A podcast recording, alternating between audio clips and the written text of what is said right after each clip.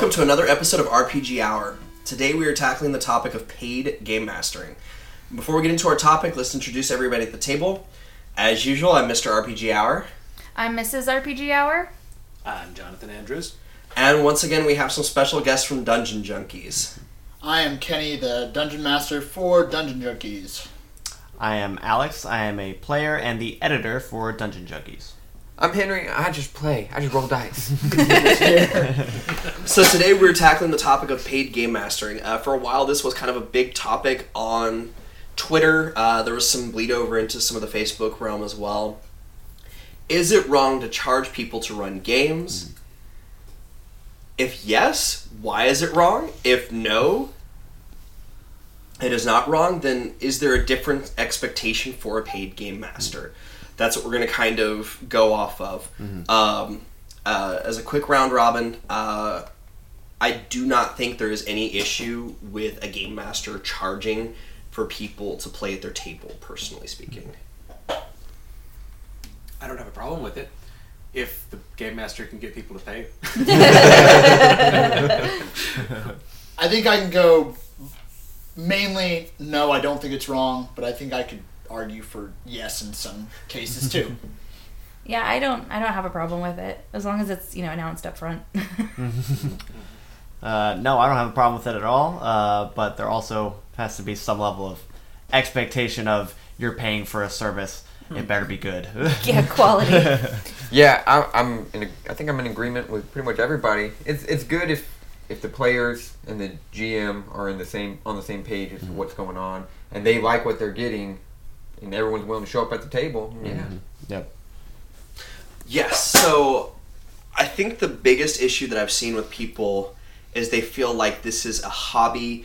This is something where we all are just gathering together, getting together with friends and mm-hmm. stuff like that. Mm-hmm. But I mean, I've honestly been at the point where I was practically a paid game master myself. I got hunted down on a forum. I was talking about how I was looking for a group, wanted to run something, and I had players be like, "Hey, this is the system we're playing." I had no clue what it was. I had to go buy it, learn it to run it. Um, but they had been running together for years. They had known each other for years. They wanted some new, fresh blood because they knew how to like manipulate each other into getting what they wanted, and they didn't want that anymore. Uh, and uh, so they literally asked me to come and join them. They gave me a little bit of gas money. They gave me food every single time. I never had to pay for food while I was hanging out with mm-hmm. them. Mm-hmm. Um, and so, I mean, you know, I was kind of sort of on that. I made sure that I went out and I bought stuff and I went a little over the top with what I would normally do. Mm-hmm. And I kind of feel like, as a standard, that's what you have to do as a paid game master. Like, you're not just a game master anymore. Like, you need to come to the table ready to run the game Absolutely. with the expectation Definitely. also if the players go off rails you need to have more than just what they would normally do and granted at that time i was starting to implement what i call uh, the spider web game mastering um, Shut up, Jonathan. Um, basically, you start with an idea of what the campaign is going to be, and then you try and write a little bit for any type of contingency that's going to go out there. Absolutely. I used to have a file folder of just like NPCs ready uh, for if something happens and goes bad. Um, and there wasn't always like a full story, but I had like a little like one paragraph blurb. You know, oh, the characters decided they were going to go rob the bank. Okay, here's a little blurb on what robbing the bank would take, and yada yada. And so, um, I feel like that. I still run games like that today. I've still got a spider web every time I sit down. And I feel like that you kind of have to have some type of system in place to say, I'm not just a player, I'm not just a game master. I'm here to do a service. Yes. Uh, as, Yeah. as Alex was saying, you know, I'm, I'm, I'm providing a service. Mm-hmm. Um, and I'm going to say this, and this is probably going to add another level of uh, controversy to this topic. yes, controversy. This is a controversial podcast. I do not see a difference between paying a game master come sit at a table to play and supporting a podcast on Patreon or anything like that. And the difference similar. is you're not getting to play in one, mm-hmm. but I feel that you are You're still, still- paying for the experience. Mm-hmm. yeah, you're still consuming a story in one mm-hmm. way or another. Right, right. Something that people worked hard to build and Yeah. e- even just play and yeah. and th- that's the weird thing for me is um, people that are against it, well, why aren't you GMing then? Well, be- it's because it's work. You got to put work. So It's why is it you don't want to pay someone for their work, for their effort? Yeah. And I mean, obviously, you know, you have your, you know, friends group or whatever. That's not necessarily Right. going to be a paid situation, mm-hmm. obviously, but Yeah. like it you know, people say it's a hobby, why are we having to pay for this? And I'll mm-hmm. throw it back to my background, which is also in needlepoint, where you pay five or six hundred dollars to travel across country to take a mm-hmm. class on three or four stitches taught by you know someone who's been stitching for a really long time and developed these techniques it's the mm-hmm. same thing you're you're paying for the gm's experience Yeah, yeah, mm-hmm. that's true. and you know to to teach you you know how because you'll pick things up from them Yeah. that you can bring to your other games and so it's like you're you're paying for their experience you're paying for their time it, it makes sense if you're not like you know friends with them or whatever to pay them for their time Absolutely. Mm-hmm. yeah. And I that's mean- where. Oh, I'm sorry. You can go.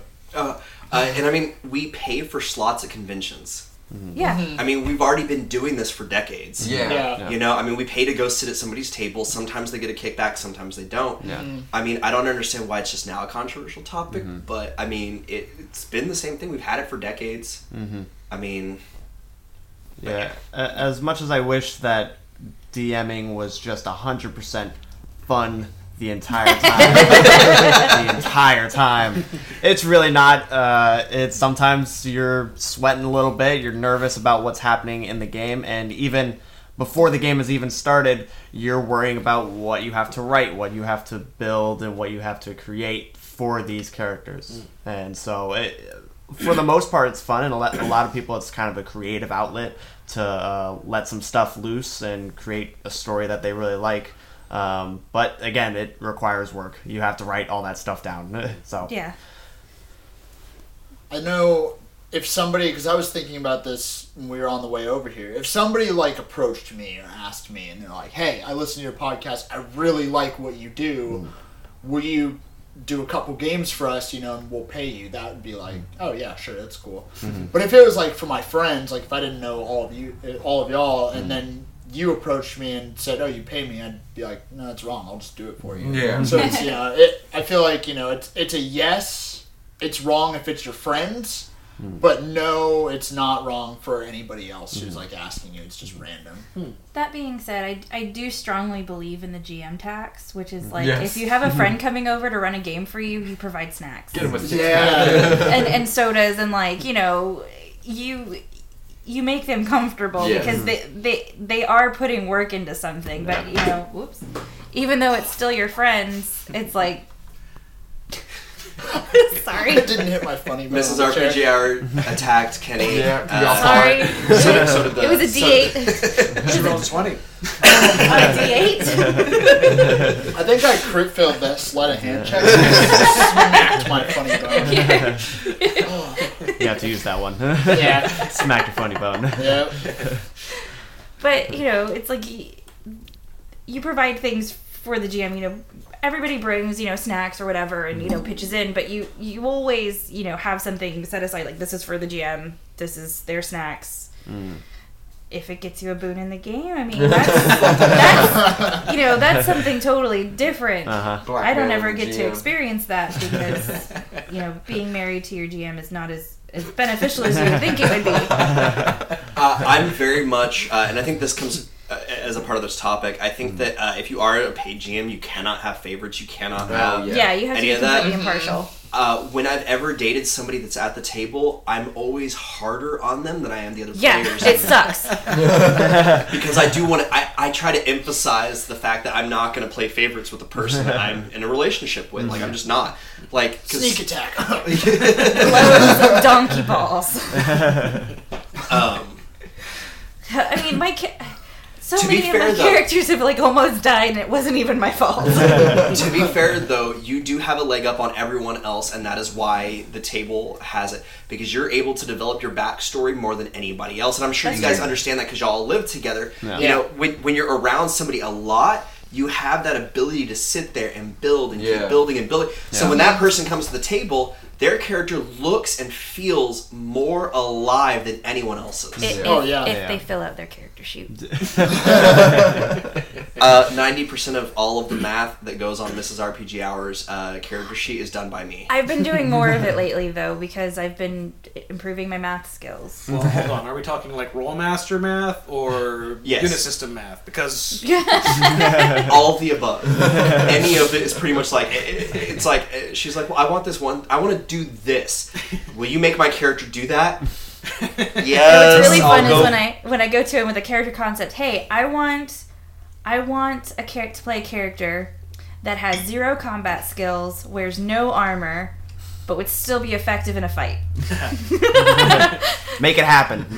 Good luck. Crazy offensive. Wait, Wesley. to, to be fair, that is actually possible with Rolemaster and, And I'm Art. actually playing that character Um, currently. there's uh, the, in, in, in Rolemaster there is a class um, which I use the word class very loosely for Rolemaster because even if you take fighter, you can actually purchase spells still, yeah. and it's just more expensive. You can, Um, it's just why. which which is one of the reasons why I like the HARP family of stuff is because it's not as uh, constricting as some other systems. Um, and so uh, there's a lot of things you can do. There's a class called the Dabbler, and the Dabbler is when a mage meets a spellcaster, and it's Or honestly a rogue meets a spellcaster. rogue meets a spellcaster. Sorry. Um, Like a specialist class. yeah, kind of. it's it's honestly my favorite. Uh, like if you laid out every class from every system that has classes out there, It's a good- Dabbler it's is a honestly one of my class for a top bard. three. It is one of my top three, and one of the reasons why you can play that one without having to worry about anything is because they have a spell called Silence, where you can literally just deafen an entire area. Uh, Which when you have spellcasters that need to speak a spell. yeah, I mean, like she can literally using spell law, then they That's- just take a negative to their to their spell roll. True. Uh, in harp, you can't do that though. You actually have to pick two Yeah. types of. You Yeah, pick, you are, pick are you always two somatic? realms Are you always Yeah. gestural? Are you always you pick two, realize and that's it for everything. Which I kind of liked the way that they they Yeah, like right. constrained that now. Um, but it's It's it's, fun. real cool. Um, So you play an alchemist. But- But, it's okay. It's okay. but back to paid GMing. Um, I think that with a game master, um, as we talked on the previous episode that you guys were here for, uh, with a lot of systems, there's a lot of prep that goes into it. I feel like if you are paying somebody to run a game, y'all picked the system that you want to run in. I feel like there's an extra expectation of them to go out and build things that aren't already there. Mm-hmm. Mm-hmm. Like I feel like that is something that is you can expect of that GM versus your home system. Mm-hmm. Yeah. Which is why I would actually be okay with a, a, a friend being charged, or like if oh, I'm yeah. if, if I've got a friend who's going to go through the extra mile of doing some like crazy ass crap. Or how buying, you know, extra books for the system Right, that they don't have bef- that they don't have just to make sure that you guys have enough to cover what you the crazy ass characters you come up with Yeah. or something. like yeah, definitely Mm-hmm. compensate them for that. Yeah, I think I, I feel like that's that's where like a friend can definitely be. You know, I'll, I'll pay you to GM. Uh, I, I want this cool thing. I want to play this cool thing. I'm going to pay you to do that for me, and that, that's where I think like paid GMing can kind of come into because I know a lot of people who, if it's too much, when they're running games, that's it. Like they're, and I, I know that I can be that way too. Yeah. Like I've already got a ton of prep. Like in our in our actual play game, I've recreated almost every race to fit my setting. And I sat down and I did that on my time, on my stuff, because this is a world I want to run. And He uh, says it's his time. It's Mm-hmm. not really his time. That's what Uh, my wife says too. but I recreated all these races. There's like little sub races that are just slight tweaks and things like that. I would not sit down at a regular campaign table and expect for a game master to go through that level of stuff if it didn't fit the world that they were running. Yeah. And so, I mean, I I definitely would not have an issue charging a friend or paying a friend to do that. Um, if I had friends that sat down and said, "We want you to run this game, and we want this, this, and this, and it's not in the regular rules," I would probably say no. Mm-hmm. If they were like, "Hey, we'll pay for you, we'll feed you, yada yada," I was like, "Okay, maybe that's getting me a little more there." You Yeah, know? right. Yeah. Um, But I mean, you know, at the end of the day, it's uh, for me personally. I want a system that is already already pre pre done. I have very little to do because I have so many other things I want to prep for the story. Um, and I feel like you know if somebody were to come and say, "Hey, I'm going to pay you to run these games," I'll go that above and beyond that I normally wouldn't do because I feel like there is that level of expectation. Yeah. Um, and I mean, I feel like for sure for players, especially for like I can. Y'all haven't been around the table long mm-hmm. enough, but some of us game masters can actually flip our styles. Hmm. Mm-hmm. We have a style that we're most comfortable in, mm-hmm. and we can flip. Not everybody is good at flipping. Not everybody's good at flipping, as we've seen. Um, we've got some fun stories. One of these days, we're just gonna have some stories where we get a bunch of people together and we're like, "Story time!" we talk about like the crazy crap that's gone on on our tables. Um, but um, I can flip from running a very dark, very uh, in in very ingrained horror game and I when I run those, they're very serious. Um, even in-game jokes can break the feel, Yeah. um, and so there's a lot of breaks that go in during those games because it's like let's keep in character, let's keep this going. Um, and then I have like games where I run that are very loose. As long as the jokes are in game, everything's gonna keep running and keep going and flowing. Um, and uh, one day we'll have an episode of house rules versus table or uh, something called table rules, which is like table etiquette, things like game masters expect above and beyond at their tables. Uh, one of my table rules, and I actually actually actually have a PDF of this. People make fun of me for it, but Nobody uh, prints it out and hands it to people when we have games. one of my one of my table rules It is is uh, keep the jokes in game.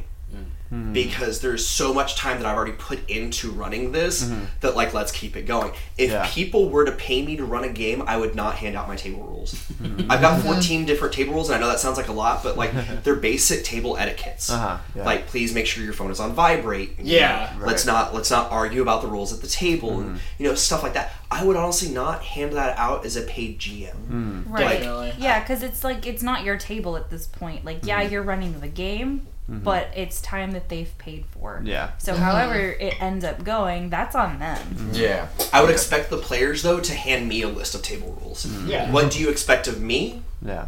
What do you expect of each other? I will make sure that that runs. Yeah. That almost should happen, like you know, when you're discussing payment for Yeah. for GMing. Like, you know, what do you want from your GM? What do you expect? What kind of story are you wanting? Yeah. You know what. You know what level of humor do you usually bring to the table as a mm-hmm. group? You know things like that, so that the GM can custom make you know how they're going to run to to fit the group because if you're paying for that you you want to gel mm-hmm. Yeah, well definitely. and if you don't then it's it sucks because Yeah. it's like it's almost like you know you have to talk about this about those things with with your players and with the mm-hmm. gm beforehand that Yeah. way everyone knows what to expect that way you can kind of guarantee that a you're going to get your money's worth if you're paying a gm and then mm-hmm. as a gm you're making sure your players are getting their money's worth Right. I know.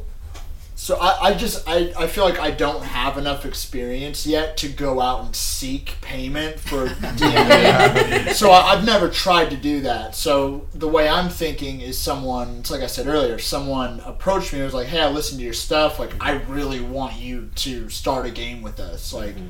Would you do that? I'll pay you." That's when I would ask those questions. What are you looking for? What expectations do you have? How many games are you trying to run? which is you know that's unpredictable sort of i mm-hmm. mean it, and you know and then i would charge accordingly i yeah think just have like a range and idea of like well we're looking to run like you know five to six or you know five to eight sessions some somewhere in there and you know go from there and i would hope if someone's approaching me directly especially me directly they know how i am so they're not when i make that bad joke that i'm not supposed to make in public they're not shocked like Yeah. oh this dude sucks I'm offended. yeah I will say this: uh, this is the only time that this topic gets on a fuzzy line for me. I'm okay with people charging for running games. Mm-hmm. I am not okay if a game master were to openly go out and try and seek people to pay them yeah to run. I can understand if it's a thing uh, for, hey, I'm running a special Twitch game. It's mm-hmm. five dollars to come and sit at the table. Mm-hmm. You know, whether that's to raise money for your podcast, raise money for your stuff, or raise money for a charity. that is different than I've honestly seen ads on RPG websites where people are like, "Why don't you come play my game? Here's what it is: ten dollars per game per mm. person." Yeah. That's that's the fuzzy line that I get to. I'm okay with people charging or paying a GM because they sought them out. I'm okay Yeah. with a, with a situation like that, or being like, "Hey, I've got a game that I'm running. If you want to come and sit at my table." And it's it, it's a situation where like it's open like that, mm-hmm. like on Twitch or something, where like they're like we're raising money for our podcast, we're raising money for charity, we're raising money for like they're actively telling you what they are. They're, they're kind of a persona mm-hmm. versus just an everyday Joe being like, if you want to sit at my table, you gotta pay. That's mm-hmm. arrogant. Well, okay, but how do they look for players? Yeah. See, that's where Because you have to tell I, them up front. I Yeah, think I mean- I think okay, I think if you're like on an RPG forum and you know you put out there like, hey, I'm willing to run these systems. I've been playing them for the you know this amount of time. You know, so I'm very familiar with it. Um, would anyone want to hire me to run a game for them? These are my rates. Usually, like that. I think that's okay because you know sometimes you get gaming groups together where nobody wants to GM. Yeah. Like nobody wants to. Yeah. I And still see so- that different though. What I mean is, I saw a literal ad for I'm running Savage Worlds. Here's the game. Here's my 10 page document of what the world is. Mm-hmm. Here's what you're allowed to play and not allowed to play. Uh-huh. Like it was a very it was a very detailed thing for what you would expect to see if friends are sitting down to a game. Yeah. And they're like, and it's you have to pay ten dollars a head to sit down. I see that as different, um, especially if they're not like a known persona um, because the only reason I see that differently is because it's not an open call. When it's an open call of, hey, I'm willing to do this, I do expect compensation. I do see that differently than, Okay. here's my thing, you must pay to come and sit at Yeah. this one thing. Like, yeah, I don't like that. my brain just does not see those two things as the same. Like, I cannot, my brain will not see those two things as similar. I see what you're Well, But- okay, but if it's Gauche, then people won't pay for it, and he won't make any money. That's Exactly. true. Yeah. So you know. That's true. So- So, it's kind of like you know those those ads don't really matter Mm-hmm. to an extent because it's like they're not really making like a bad name for paid GMs because Mm-hmm. it's like okay, well if that's what they're doing, they're just no one's gonna sit down at the table and pay them. Yeah. At least they're not lying about it. yeah, they're being they're Very being upfront. yeah like. It's like okay, and you know what? If someone's genuinely interested, Mm-hmm. like yeah, that sounds like a lot of fun. Sure, I'll go sit at your table. Yeah, I'll pay for it. Then more power to them. Yeah. Like it's kind of one of those things where it's like it doesn't really hurt anybody. Mm-hmm. So what what's the problem? Yeah, but, like most people would probably be against it, like kind of we are now. But somebody somewhere might look at that and be like, "That sounds like a great time," and I'll pay for that. Like, all right, well, So we're a decent bit into this, but I just realized something. I think everybody here is a game master in some way, shape, or form, right? Y'all all Yeah. Right. Okay, okay, okay. Yeah. I was like, I just realized, like, I don't think that. So we're all talking from a game master point of view. We're mm-hmm. all talking about this from where we've either run stuff before, we're currently running stuff. Um, so I mean, that is the thing. Um, and if you want to hire any of us, you can read notes.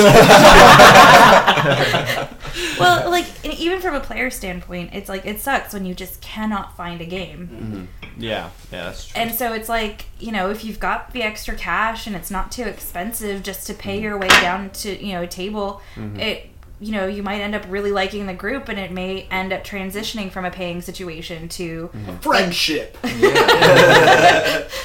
to, you know, a more regular non-paying thing. and Like for that matter, how many stupid mobile games do you play, pay microtransactions for? I just every need the diamonds, month? okay? Like just It's like paying for a, role pl- a good role playing game. It wouldn't be that much different. Yeah, the only the only thing that I do have um, another. This is not a fuzzy line thing. Like this is a hard line on. notice Um, he's not using the other F word. I found. Uh, I was trying to find a game I really want to play more powered by the apocalypse. I've only got to sit down on a couple of games or whatever, and I mentioned that out on Twitter.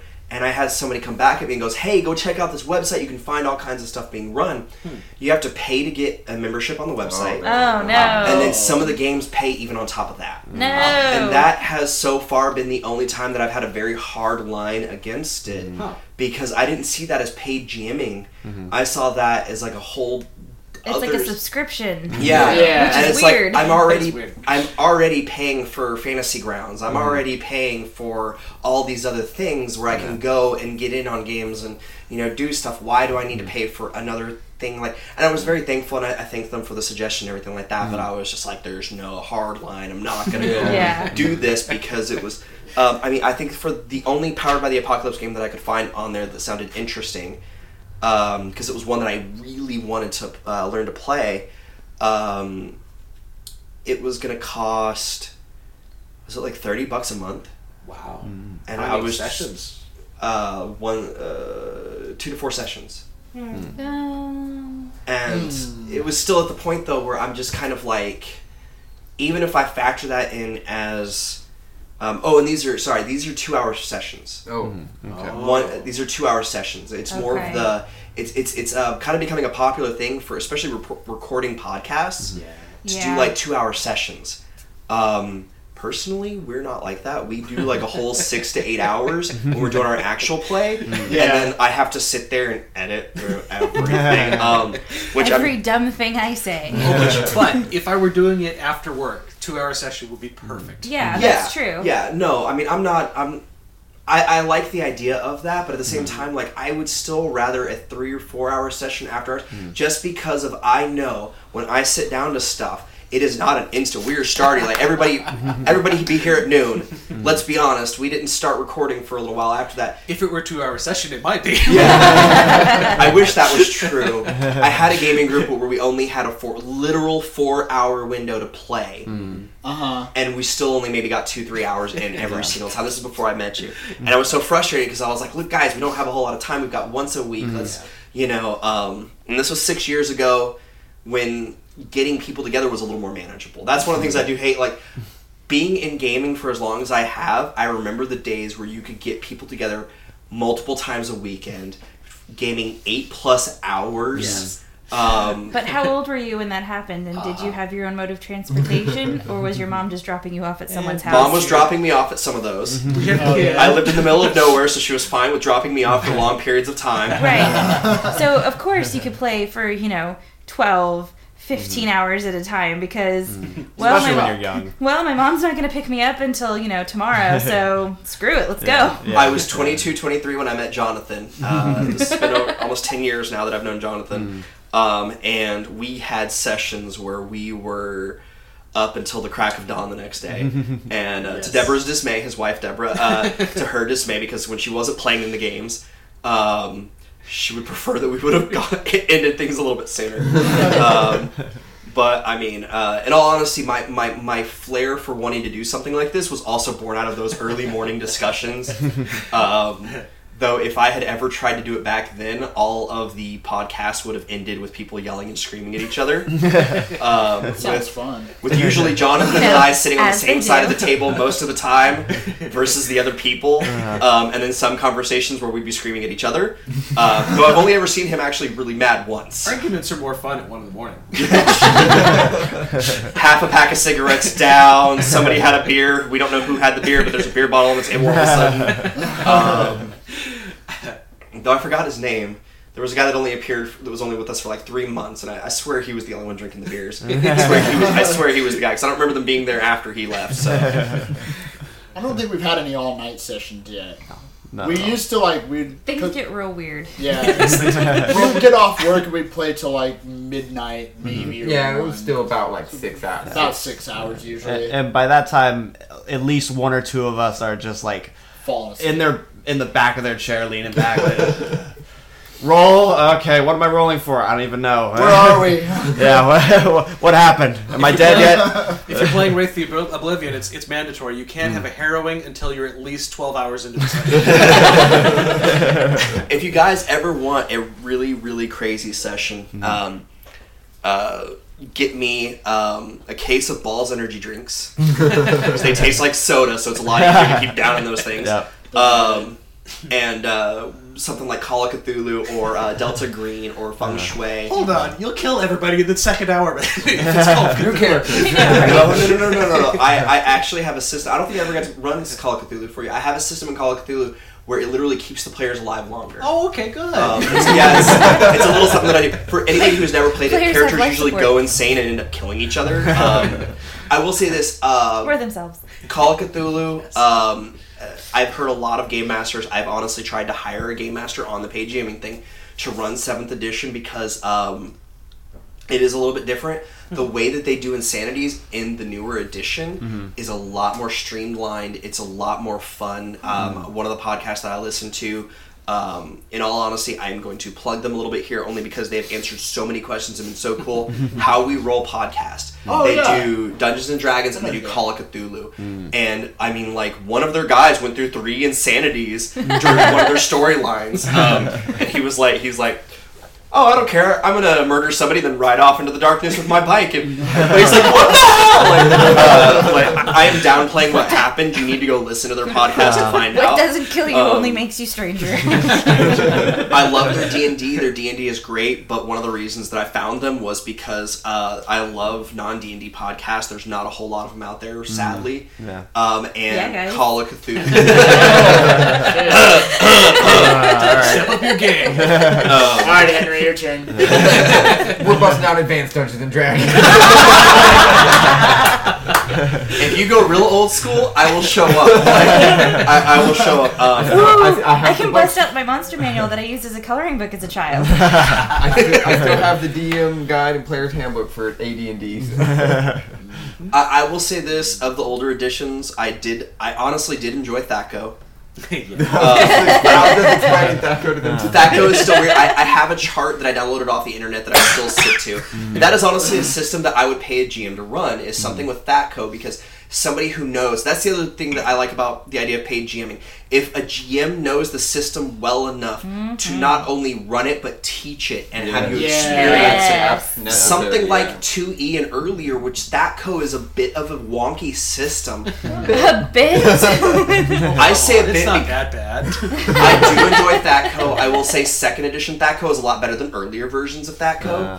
um, what was bad, what was wonky was having a negative one armor class. That was wonky. yes, yes. Um, I really do enjoy the old THAC0 stuff. Uh, right behind Jonathan is uh, Buck Rogers and the 25th century box sets. They are wrapped in plastic to keep them preserved, Yeah. but I do pull those out. I do really enjoy it. Um, it's THAC0 based. It's 2E D and D type stuff. Yeah, yeah. Um, uh, I mean, I don't, I don't think that there's like a huge difference or issue with those. Um, I do enjoy THAC0, um, and I think that if there was somebody that would run it, I would honestly pay somebody to run Buck Rogers for me. I am a science fiction like science fiction and horror are where I I I am the best at running. Mm-hmm. I do my best work when running science fiction and horror. That's just my niche. Uh, mm-hmm. Cyberpunk is definitely like a subgenre that I do better at. Mm-hmm. Diesel punk is another one that I definitely do better at. Um, steampunk, not so much. I love steampunk, but I'm not very good at running it. I don't know all the different punks. I feel very lost now. Uh, so, uh, of course, we all know what cyberpunk is. Cyberpunk is the idea of a dystopian world with cybernetics and high technology and things like Okay. that. Diesel punk is World War II. I mean, the, the world was very dystopian during World War II. I mean, it was a very dark place. Diesel punk exemplifies that, but adds in like diesel powered mechs Yeah. and Okay. like Yeah. just it, if, if Germany had, instead of building tanks, built mechs. So basically, Wolfenstein. Yeah, That's yeah, exactly yeah. what I'm thinking. And Um, steampunk is yeah. coal powered. Yeah. Yeah, and steampunk is coal powered, but steampunk Steampunk is when Goths discovered brown. steampunk takes things a bit differently because steampunk sometimes has super high technology not fully explained using steam. Crystals. Yeah, cri- no, that's more Tesla. Oh punk. yeah, Yeah. yeah. Tesla punk is another one that I'm really big Tesla into. punk is cool as hell. But Tesla punk oftentimes goes hand in hand with diesel punk. Hmm.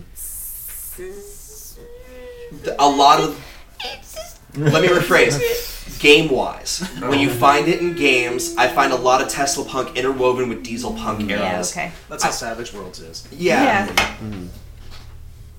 So I mean, uh, that's one of those things that like, um, I that would be something I would expect a game master who I'm paying to know the differences of stuff, the subtle stuff. And I say this because I've honestly sat down at tables of people running cyberpunk mm-hmm. like shadowrun and stuff like not that really that knowing. don't really understand the hmm. concept of they've read all this stuff they get all this stuff but the game that they run doesn't have that feel They don't mm-hmm. understand the mm-hmm. themes. yeah and i think Yeah. that you definitely have to understand the theme and understand these subgenres How can you run cyberpunk if you've never watched Akira? I actually just watched that finally. Two weeks ago. I, I love it. It's It's it's so weird. Uh, it's so weird. Um, another another. Uh, uh, but yeah, no, I mean Ak- Akira's a good one. Um, and, and the thing about there are some animes that I just don't feel like you can run using things like BESM and some of the anime based games because they're so something else. specific. They're really more grab Cyberpunk 2020. Yeah. That- I mean, that's what you need. Um, And um, and bringing that back to our topic, I feel like that's something that the game master would also have to know is mm-hmm. the subject that you're running. Yeah. Um, Especially because- if like you know a group comes to you and they're like, yeah, we want to play. For example, we want to play something like Akira, but we want to use BESM or we want to use D and D. Mm-hmm. The game master needs to say, hey, why don't this other system would fit it a lot better? Mm-hmm. Why don't we try it? If not, I can prepare something in the other system, but it's not going to be as, as smooth. It's not going to be as clean because it doesn't really fit what you're wanting to play. Or I can make 90% house rules. There's a game that recently got uh, Kickstarter. I don't know if it's still being Kickstarted or not.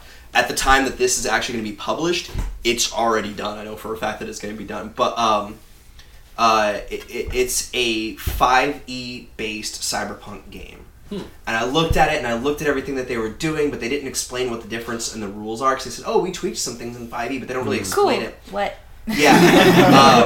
um, because when I looked at it, I was like, it's a cool setting, but at the end of the day, I don't see 5e as something I'm going to want to run Cyberpunk in because Yeah. Yeah, it's not a Yeah, it doesn't fit. D&D is um, D&D has always kind of been superhero fantasy. yeah. Yeah. Um, Very niche. Because there's always like at the lower levels not so much, but once you start getting into some of the higher levels, it, Oh, yeah. it, it, it's a superhero fantasy game. I mean, Okay, but did you play uh, D20 Modern? yes. D20 Modern was a good modern system. But it was also a break from D20. It was very much a It, break. um, for for those of who are not familiar at this table and listening to our podcast, D20 Modern took a break from regular D&D. It was written by Wizards of the Coast. It is basically D&D in the modern day, but there was some cool things that they did. There was six classes um, that you would start out in called the hero classes, and these were based on the stats. There was the strong hero, the fast hero. Um, they didn't call it the charismatic hero, but I mean, The you know, charismatic one they did. Oh, it was the wisdom the one that wasn't wisdom. It was like dedicated. yeah. So, so each of the stats had a class that you would be Okay. for like five to six or seven levels, whatever, and you would meet prerequisites in these classes before you took another type of class.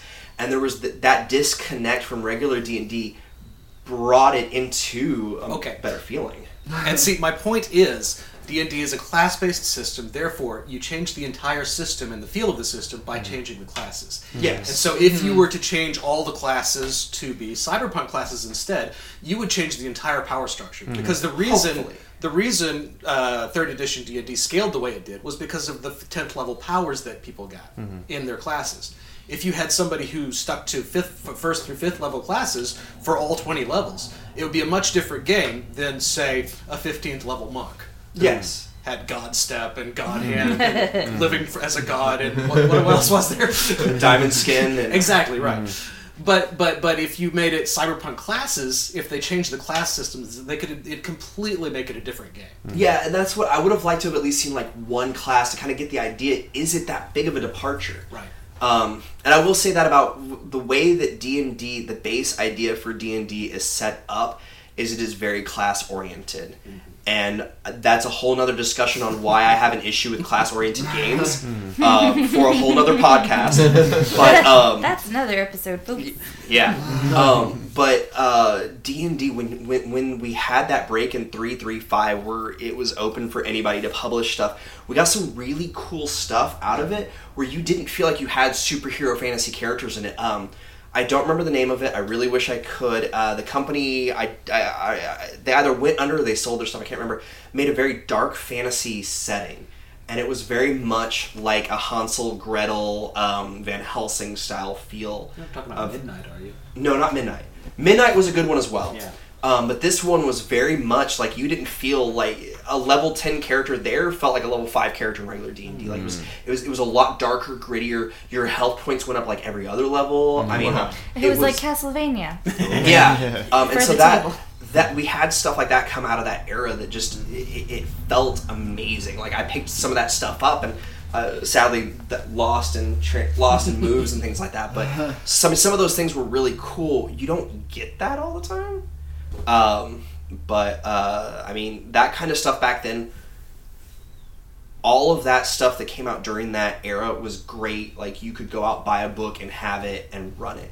Nowadays, you don't have. Okay, to be clear, all the stuff that came out was not great. No, far from, far from. I would say, personally speaking, I would say about twenty percent of the stuff that was made by indie companies and all that during that era was absolutely amazing, godlike. Another ten percent was really cool, and about another ten percent was just usable. And it's everything outside. The other sixty percent was like, Why? why?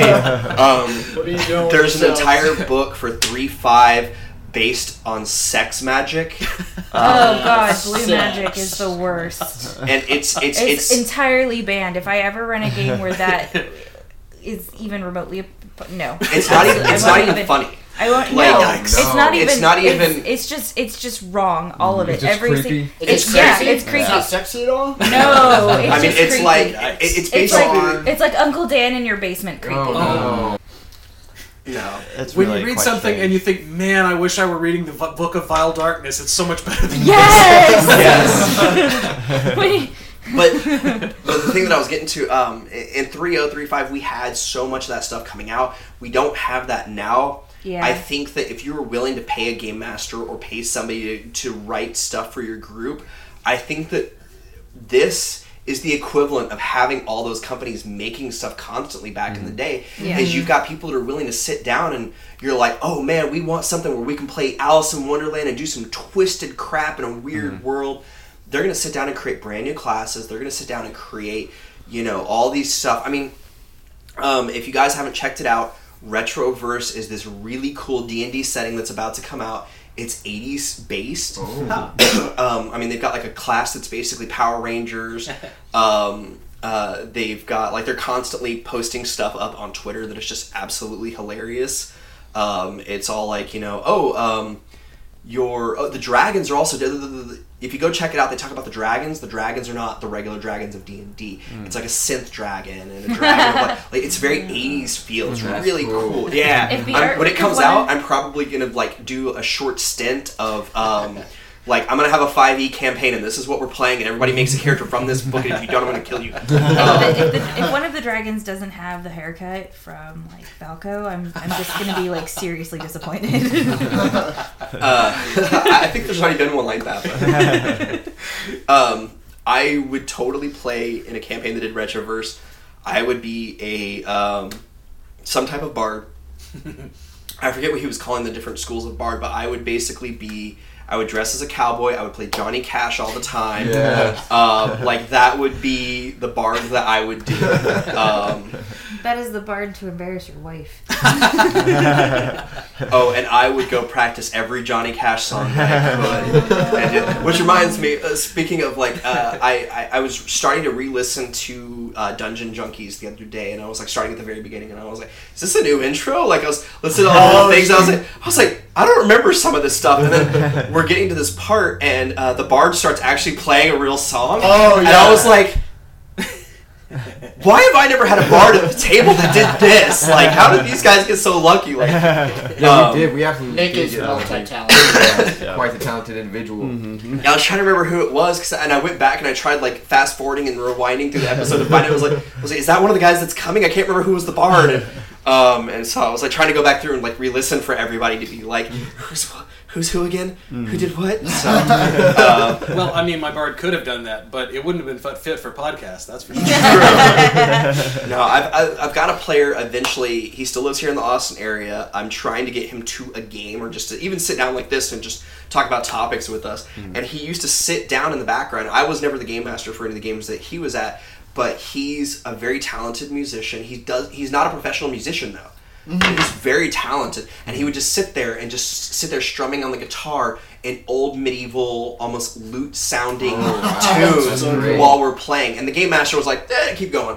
um, and so, I mean, like I've that's about the closest that I've ever been. So uh, when I heard y'all y'all doing it, I was like, "Yeah." Let's berate Nick for not doing that. Yeah, Why yeah. aren't you doing that for us? You know, like, that's? Come on, dude. Um, but uh, I think at the end of the day, we expect more from our game masters. Period. And I think that if we're gonna pay somebody, we absolutely have to pay them.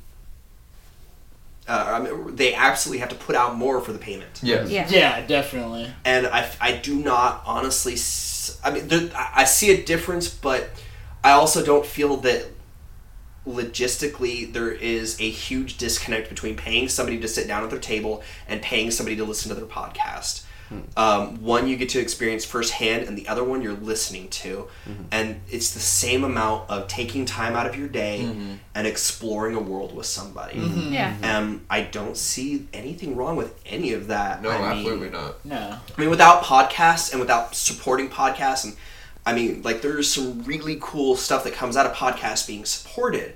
Yeah. I mean, we've seen some people where, like, you've got one person who has quit doing their day job and all they do is edit their podcast and all they do is this and they've published that game world. And um, if you guys have a chance, I'm about to plug another podcast again, but um, Aram Vartian of God's Fall has been like instrumental. I've sent him questions and I get a response back, and he's really cool.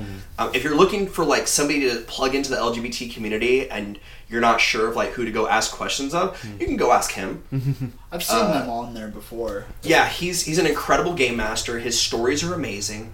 Um, I've only had one character that like when the um, he's got it broken up. So if certain people aren't at the table or if they, they can't be for a while, he's got storylines that don't include them. And sometimes you'll put down your player. Or you'll put, you'll put down your character and you'll pick up a secondary character to play in this other storyline. and I, he's his stuff. He could take a turd and polish it into a gold brick. All right, like just the way that he does stuff. Um, but in all honesty, like he's published his world. He's got a, another book coming out for a prequel to that world. Um, God's Fall was the first one. God's Fall is very much about the world after it's been broken. Rise of the Demigods, from what I understand. I've only listened to the first episode um, of Play. Like, there's some background stuff that he does.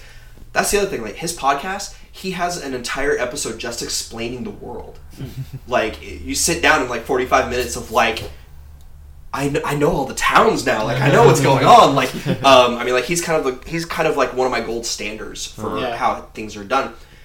Without supporting him, I don't think we would have gotten as much of the fun, amazing stuff. He took three years before running the campaign to build God's Fall Oh wow. and then he took more time when he was starting to get you know when he was raising money to do it to like polish it even more and so i mean if we didn't support podcasts like that Yeah. um, i just don't see that like i think i don't think that our hobby would be where it is today without supported podcasts Absolutely. Mm-hmm. I Yeah, think that paid definitely. GMs are another facet of that. I think, you know, I've met a couple people that charge, um, that you know, they did it out of sort of a necessity because they were part of like Pathfinder Society or something like that, and there was such a mm-hmm. wait list that they would expand their table to a number that is not normally accepted in society, and they would charge for those seats mm-hmm. simply because they wanted people to understand when you sit down at this table, I am running something for running a part of the society and doing a bit more and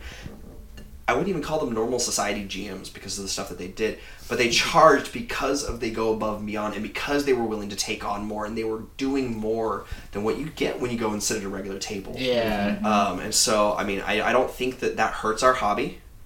I don't think that paid GMing is a step backwards for our hobby as a whole. I believe that it is a part of the future. Um, I think that it's something that if we don't accept Um, I think that we're definitely going to see kind of a big disconnect between games going forward because without being able to have these people who are doing this, that are prepping so much more, that are bringing new players into our hobby in a way that you just don't see other times. Um, I mean, I cannot count the amount of times I've got a book on my shelf. I've got a lot of games over there, but I've got a book on my shelf that I tried to get so many players together for, and I've gone out and looked for somebody to pay to play. And some of them I've been successful, some of them I haven't. Hmm. And I mean, sometimes having that person that you can be like, I really want to play this game, I really want to do this, I really want this. Mm-hmm. I'm going to go pay somebody to do it because I can't find anybody. Yeah. And, you know, I expect more out of them. Mm-hmm. Yeah, definitely. Uh, uh, yeah. And that's my rant. Yeah, if you were to, uh, sorry, if you were to pay also a player to come and sit down at your campaign because you just can't find another player, for in your example, you also should expect the same thing that if you're going to pay a uh, GM to do it. like you should expect them to be in the game and have their head in the game really and just kind of like put in some kind of effort to playing the campaign that you're trying to run. So yeah. It's the same exact way. And the cool thing about, I guess, paying either either a GM to come in or a player is now you- people are branching out and they're learning more stuff so that they can go and teach other people too. Yeah, so right. just like it strengthens that community. Mhm. Uh, if I had the money, there's definitely some people that I would have as a permanent fixture at our actual play game. Um, that I'd be like, I need you here. You do things that I need done. um, get your ass over here. Here's how much I can. You know, I mean, if I had the money, there, there there's definitely people that I would do. Um, but our actual play, I've also got one seat open because what I'm hoping is that people enjoy the podcast enough uh, that they're willing to come and sit in on a game. Mm-hmm. You know, I mean, with that one spot open, we've got you know something where you know, oh hey, I really liked your podcast. I'd really like to come and sit in on it. You know, I, I want to be a part of it for a little while. You know, have people come in, sit in, and um, you know, I think that would be fun for fans to kind of do. Um, when we actually get pa- our Patreon up and done, we're actually gonna do a Patreon for RPG Hour, and then we're gonna do one for our actual play. Okay. Um, and on the actual play one, there's going to be a thing where if you pay a certain amount, um, we'll have you as a guest on. But it's going to have the stipulation of you have to be here in person. yeah. Um, and that's that's only because we're not set up for like broadcasting somebody in. Yeah. Yeah. Like, Yeah, I mean, definitely not. that's the, that's the case we have too. Is like we don't have like the camera equipment mm-hmm. to have somebody just Skype in mm-hmm. efficiently Skype in. Yeah. right. Or you're not gonna get the weird lags or Yeah. the, mm-hmm. Uh huh. yeah. I, I've literally seen somebody tape a, a, a cell phone like facing the table. um, um, Ah, we did that. Uh, so I mean, I've, I've seen some crazy things happen, but um, I don't think paying for a player either. If you if you really, I have a minimum. I will not run um, for anything less than three players. uh-huh. I Some just things I require won't- more players. Yeah. I mean, Yeah. Oh, just, yeah. just by the nature of the system, like you really need more than two or three people. Yeah, yeah. There's not many that you can do with two. Yeah, I mean, like. I've I've done a lot of games with two players, but unless they are really good friends or I'm really good friends with one of them, I just I can't do it because a lot of times. eh, I've seen it where it just becomes a back and forth yelling. There's not a third party to break the tie. Yeah. I've got to be the one to break the tie, and they're really not listening to me. So at that point, it's like, all right, I quit. Y'all, y'all have fun on your own. Um, so I mean, I always, I, I want that tiebreaker. Um, I don't mind even numbers when it gets higher in number because there's things that can happen with that many players. But um, like something like uh, Shadowrun and Cyberpunk 2020, I really prefer not to run under four players for that mm-hmm. Mm-hmm. because there are so many. There's so much more that goes into those versus D and D. You can actually efficiently run a campaign for just three players. You don't have to worry about a whole lot. But when mm-hmm. you're playing something like Shadowrun, you need somebody who does magic. You need somebody who does hacking. You need somebody who can interact with um, drones. That's three players alone, and then you need a face character. And you can kind of sort of have the face character be one of those other three, but if you don't have somebody dedicated as a face character, things can go sideways. Or even replacing the face character with a street samurai. Um, I mean, And you know, it, you can only juggle so many NPCs to help pad out your party, just to help Yeah. your players through. Well, what I find is it's entirely possible to run most systems with one-on-one, two-player, um, uh, with the GM, but the game becomes very different if you mm-hmm. don't have, like you said, like if you don't have somebody in, that, that does magic in in Cyberpunk in, or in Shadowrun, it's going to be a completely different game than if you mm-hmm. have a mage. Yeah. And if you have one player in D and D, it's going to be a lot different than the, the regular four-player party who can mm-hmm. go in and say, "Oh, look, it's a goblin quarry. Wow, let's go in. We'll go in and bl- beat them up." Yeah. Yeah. The, the one player is going to go. I don't know if I can handle that. Or I'm going to have to find some other way to handle that. Yeah. Yeah. When I do one-on-one things, I actually, generally speaking, will grab um, um, a solo game out there. There's not a whole lot for D and D, but uh, there's another system called Tunnels and Trolls. Um, Yeah. I really like Tunnels and Trolls. It's been around since the '70s. They're on their seventh edition now. um, they've been they've looked at it and gone, oh crap, we need to fix this more times than D and D has. um, and uh, there's they are they've written a crap ton of solo games. Mm-hmm. When I just when I need to play and I can't find anything, I will go grab Tunnels and Trolls, grab one of their solo games and do it. When I'm playing one on one with a player, they really want to play fantasy. I'm gonna grab that solo game. Mm-hmm. We'll each have a character and we'll play through it. And I'm mm-hmm. basically the one that's going through the solo stuff with them and you know kind of narrating the stuff, but we're both playing and it's a different dynamic. I mean, it's it's um, and when there's two players at the table, me and two players, I will sometimes grab those solo games and do the same thing. Mm-hmm. Like I'm just But the thing is, how many movies, how many stories do you see, watch, or, or read that is a solo pract- protagonist? Mm-hmm. A lot of them. Yeah. Ton of And even the ones Most that have multiple people, lots of times you have one white hat and then the extras. Mm-hmm. Yeah. And so, why would we not want to be able to do that with with RPGs? It, it's a good it's a good thing to be able to do Yeah. because sometimes you just don't have that many players. Yeah. Yeah. But you have to go into it expecting it to be completely different than Yeah. a Yeah. standard traditional party.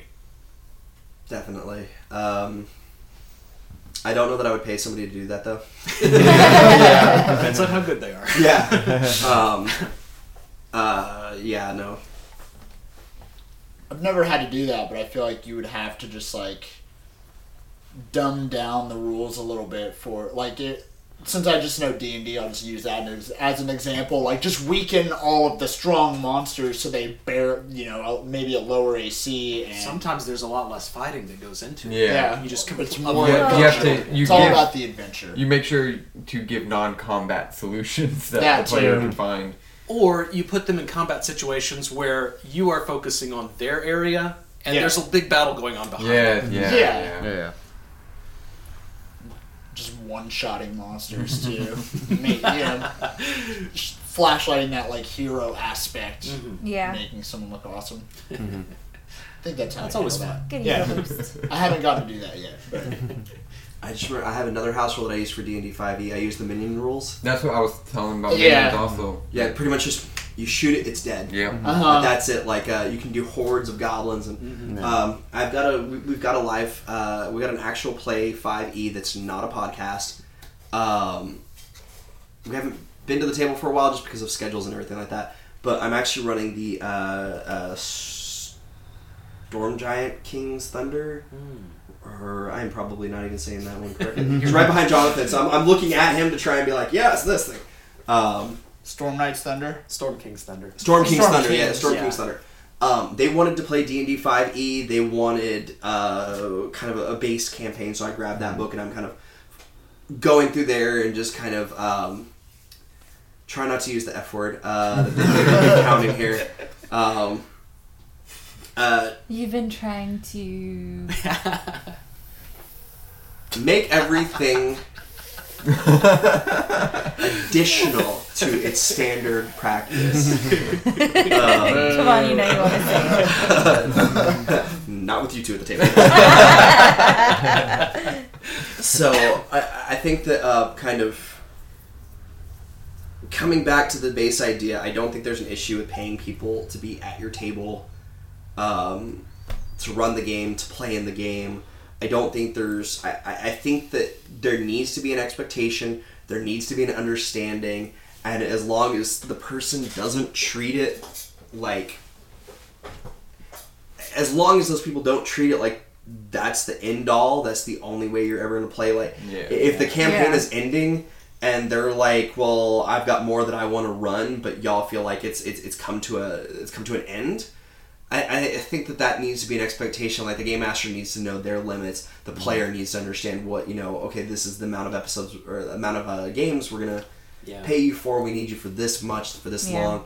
I, I think that those expectations need to be there um, because I think, in all honesty, I mean, if you were to say, "Hey, we're going to pay you as a game master for the next," you know, like, just keep running stories, uh, we'll be ten years down the line, having played like fifty different systems, and you know, I mean, like that's just how you know. If you don't give me any guidelines, that's what's going to happen. We're gonna Yeah. keep going. Uh, we're just gonna keep going until like I've, we've played every system out there. Um, so I mean, I, without without those guidelines, without that kind of stuff, I think that it can kind of divulge into just weirdness. And I think that that's been a lot of the complaints that I've seen against it mm-hmm. is Yeah. people being like, I don't get as much time at the table as I wanted, or mm-hmm. I don't get to do the kind of stuff that I wanted. If you're paying the person, You should be able You to. should be you able want to. Yeah. Um, um, I don't think I would ever go pay somebody just because I just I think that would bring a weird dynamic to the table. Hmm. Yeah. I, You don't know. I mean, unless you know, like if I if I had if I knew who you were and I wanted you to like come DM for me, and I already know I'm getting gonna get something good. Yeah. So maybe in that case I would, but I just I don't think I would pay like outside help that I didn't know to like come to the table. Depends. I think that'd be weird. Depends on what But maybe people not. think. Uh, I Yeah. bet there are people out there that are like, if you, you have said on whatever description, whatever ad that you have that you're good at GMing, and that- that's probably all I need, and, and maybe they're Mm-hmm. okay with having a stranger just come in and take care of take care of business. So, uh, I think yeah. it helps that we've got a lot of public spaces now where we can play games. Like, Yes, that makes a huge difference. like cafes and stuff Mm-hmm. Yeah, that are yeah. specifically built. They have the tables and they're set up specifically for gameplay. Mm-hmm. So you can say, "Hey, I want to hire you to run this game. These are the days we're available. Yeah. We're going to meet here at this time. You know, does that work with your schedule?" Yeah. I think that really opens up a lot of availability for people. Mhm, Yeah, definitely. for sure. Mm. Well, I mean, some of these kind of places do cater to it too. Yeah. I mean, uh, we have a bar here in Austin that is completely all about tabletop. I mean, they've got you pay for a fee just to sit at the table. It's your all day fee, um, and you know, I mean, you sit down, you play. There's drawers for dice. There's drawers for your drinks to keep them off the Yeah, table. Yeah, they've got like cup holders off to the side Yeah. so that everything Is that is try not to? Yeah, try not to vigilante. name. yeah. um, Bleep that out. Because they didn't pay. There's a tavern. yeah. if they didn't help me, then they're not getting free. There's a tavern here in town that does the same thing. Mm, yeah. Uh, that's actually where we, uh, our Used to- original side quest group met. Mm. Um, There's another place that's opening up here in town that's kind of a, like a bar restaurant thing that's supposed to be doing the same kind of thing. Um, and then, I mean, we've got a lot more shops here in Austin. Yeah. Yeah, Yeah. tons. I mean, if you go far north Austin, you've got Rogues Gallery in Round Rock. You've got uh, Bell's Gaming, which is just around the corner from there. I think that's also still in Round Rock. Uh, coming into Austin, uh, you've got Pat's Gaming, which I think you can actually sit down at a table there. I don't know. I've been in there for. A long I, I believe so. They're more card game based, but it's still I believe that you can definitely do that. Uh, we've got, of course, Dragon's Lair. Um, Classic. Stupid cat. Um, uh, we've got Dragon's Lair. Uh, we've got Austin uh, City Comics. Austin. Do they have tables to play at? Yeah. Okay. It's been a really long time since I've been in Austin Yeah. City Comics, so. Well, so they have four separate stores. So in one of the stores, there are tables back there, and that's where all the, the the tabletop RPG stuff is in there. Nice. And then you Yeah. got Tribe. And We've got and then in the South Austin area, we've got Tribe, um, and if you're into tabletop war games, we actually have a games workshop here in town. So, I mean, we've got a couple places. I'm sure that I'm forgetting somebody, um, but I mean, personally, on that, if you're in the Austin area, Tribes uh, Games and Comics in South Austin is just a really awesome, uh, just a fun place to go in there's a lot of people that are willing to help. They're very uh, cool, and it's a large gaming space uh, for being a small shop. Um, if you're more towards uh, North Austin, uh, Bell and um, Rogues are our suggestions. Those are the RPG Hour three suggestions, mainly because some of the others on the list we've had some very uh, scary, inappropriate reactions and situations happen at those places. So those are our 3 Um, and I'd like to keep that off the podcast. Okay, I was gonna Um, ask because I'm curious, but I, yeah, I will there's- not. There's just things that happen, which is actually part of another topic for another episode. Which is Um, why I want to keep it off this yeah. episode. Okay. That that will go in. Yeah. But those are our three suggestions on RPG Hour. Is go check out uh, Rogues Gallery. You do have to request space. Um, Bell, if there's a table open, you can take it. They do have a special room to go play in, uh, but that's uh, that's reserved and things like that. And then uh, down south in Tribe, it's just open tables. Just if, it, if there's an open table, come and play. So, yeah. uh, but there's a lot of sh- places also around in the Austin area where you can just go and play, Yeah. um, and there's no real restrictions or anything to it. Oh, yeah. Um, uh, crap, what is that place called? Uh, Kerbey Lane, uh, Magnolias. Um, a lot of little dine like local dive diners that will allow you to sit and play games. You know, as long as you're ordering food and not being disruptive to the general vibe of the place, like they don't care. I don't know if they still are, but uh, IHOP at 35 and Cesar Chavez downtown Austin. we used to game there all the time, and they really didn't care. Um, as long as we bought a little something every so often. Um, Basically, buy something per shift. yeah. Yeah. I mean, we tipped we tipped each uh, of our waitresses. Um, But I mean, we used to go there. Uh, everybody would get off work. It would be late at night. We'd go sit there for about six eight hours and play. And we'd uh, we had one guy who would get the endless pancakes, and the rest of us actually got like real meals.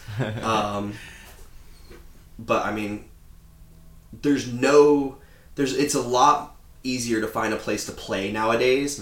It is not always easy to find somebody to run the game Right. to play in your game, Yeah. especially if you deviate from D and D. Yeah. Yeah. Um, Oh, yeah. If you deviate Yeah. from D and D, uh, we've got a game up there, Feng Shui Two. It's a really phenomenal game. It's a bit of a weird one because the characters are 100% pre-generated for you. Yep. Um, and so it's one of those things like when you come to the table, you literally are able to take a copy of the character out of the book and play it starting. Like there's no character creation whatsoever to do. I think there's like three points to tweak your character or whatever. That's it. Um, and you start playing, but they're the classes are very specific. You've got a, um, a supernatural detective versus the beat cop. You've got the ordinary hero versus the kung fu master. Like they're very specific um, in what they do. So I mean, but trying to find people to play that is almost impossible. Like, Yeah. You guys want to sit down and play this? What is it? Was it D- it's a D&D? Oh, Yeah. no. no, no. I don't want to create my character. I think we're lucky because if you guys approached me with a game and were like, "Hey, I got this book. Like, I want to run this game," I think Yeah. all of us would be like, "Yeah, oh yeah, cool, no problem. Why don't we just have it?" With our actual play group, we can do one shots like that, but that's about it. Mm-hmm. Yeah. Like, it, Yeah, because we get the. So when are we playing Rolemaster again? we, well, that group was specifically created so that we could play a game called Rolemaster, which is kind of hard to find people. Um, and and to t- talk about the weirdness, one of the players that we met, who actually brought in the other two pe- people that we have for our current, because we've had a lot of people go through that game, that table, surprisingly. Um, we met him on the forums for the game itself from the main website. Wow. So talk about like a crapshoot because there's people from all over the world on there. We happen to find one guy in the Austin, Texas area to come and play with us, Um, and so we've known him for about six years now. So, Wow. Yeah. um, and he brought everybody else in. So Very nice. it's been kind of fun. But uh, all right, anybody have any last minute thoughts on paid game mastering that they just want to add? I think we. I think we just about covered it. Everything. All right. Well, thank you so much for joining us for another episode of RPG Hour. Uh, go check out Dungeon Junkies. Um, if you would feel up to it, please give us five stars. It helps us reach other people. If you don't feel up to it, please don't give us any. Like, just don't don't, don't rate it. Don't give us Uh, stars. we don't you know, deserve like, it. five. It's five stars or nothing. Please, ride or die. Uh, we, tell, we tell people to email us their Yeah. bad comments. Yes. if you got something Because- to add, just send in an email. Stay away from just- iTunes. You know what that works? Uh, hit us up on uh, Twitter at RPG Hour or email us the RPG Hour at gmail.com. We have let an us know. Instagram, apparently. We have an Instagram, but I forgot the, I forgot what the Instagram like username is. uh, I'm sure if you search RPGR, you'll find us. It's mostly my work friends that I've got on there. Which is Uh, weird. the People I know from work, uh, which one of them is an artist, so that's the main reason I follow him, and then everybody else is just kind of. I follow them to look at crazy, like slightly right wing people to have a good laugh at. I'm gonna edit this piece out. so I got fired. Uh, um, but yes, thank you so much for joining us. Please, five stars helps us out, reach more people, uh, and helps put food on the table for our little girl. You're essentially punching little girls if you don't.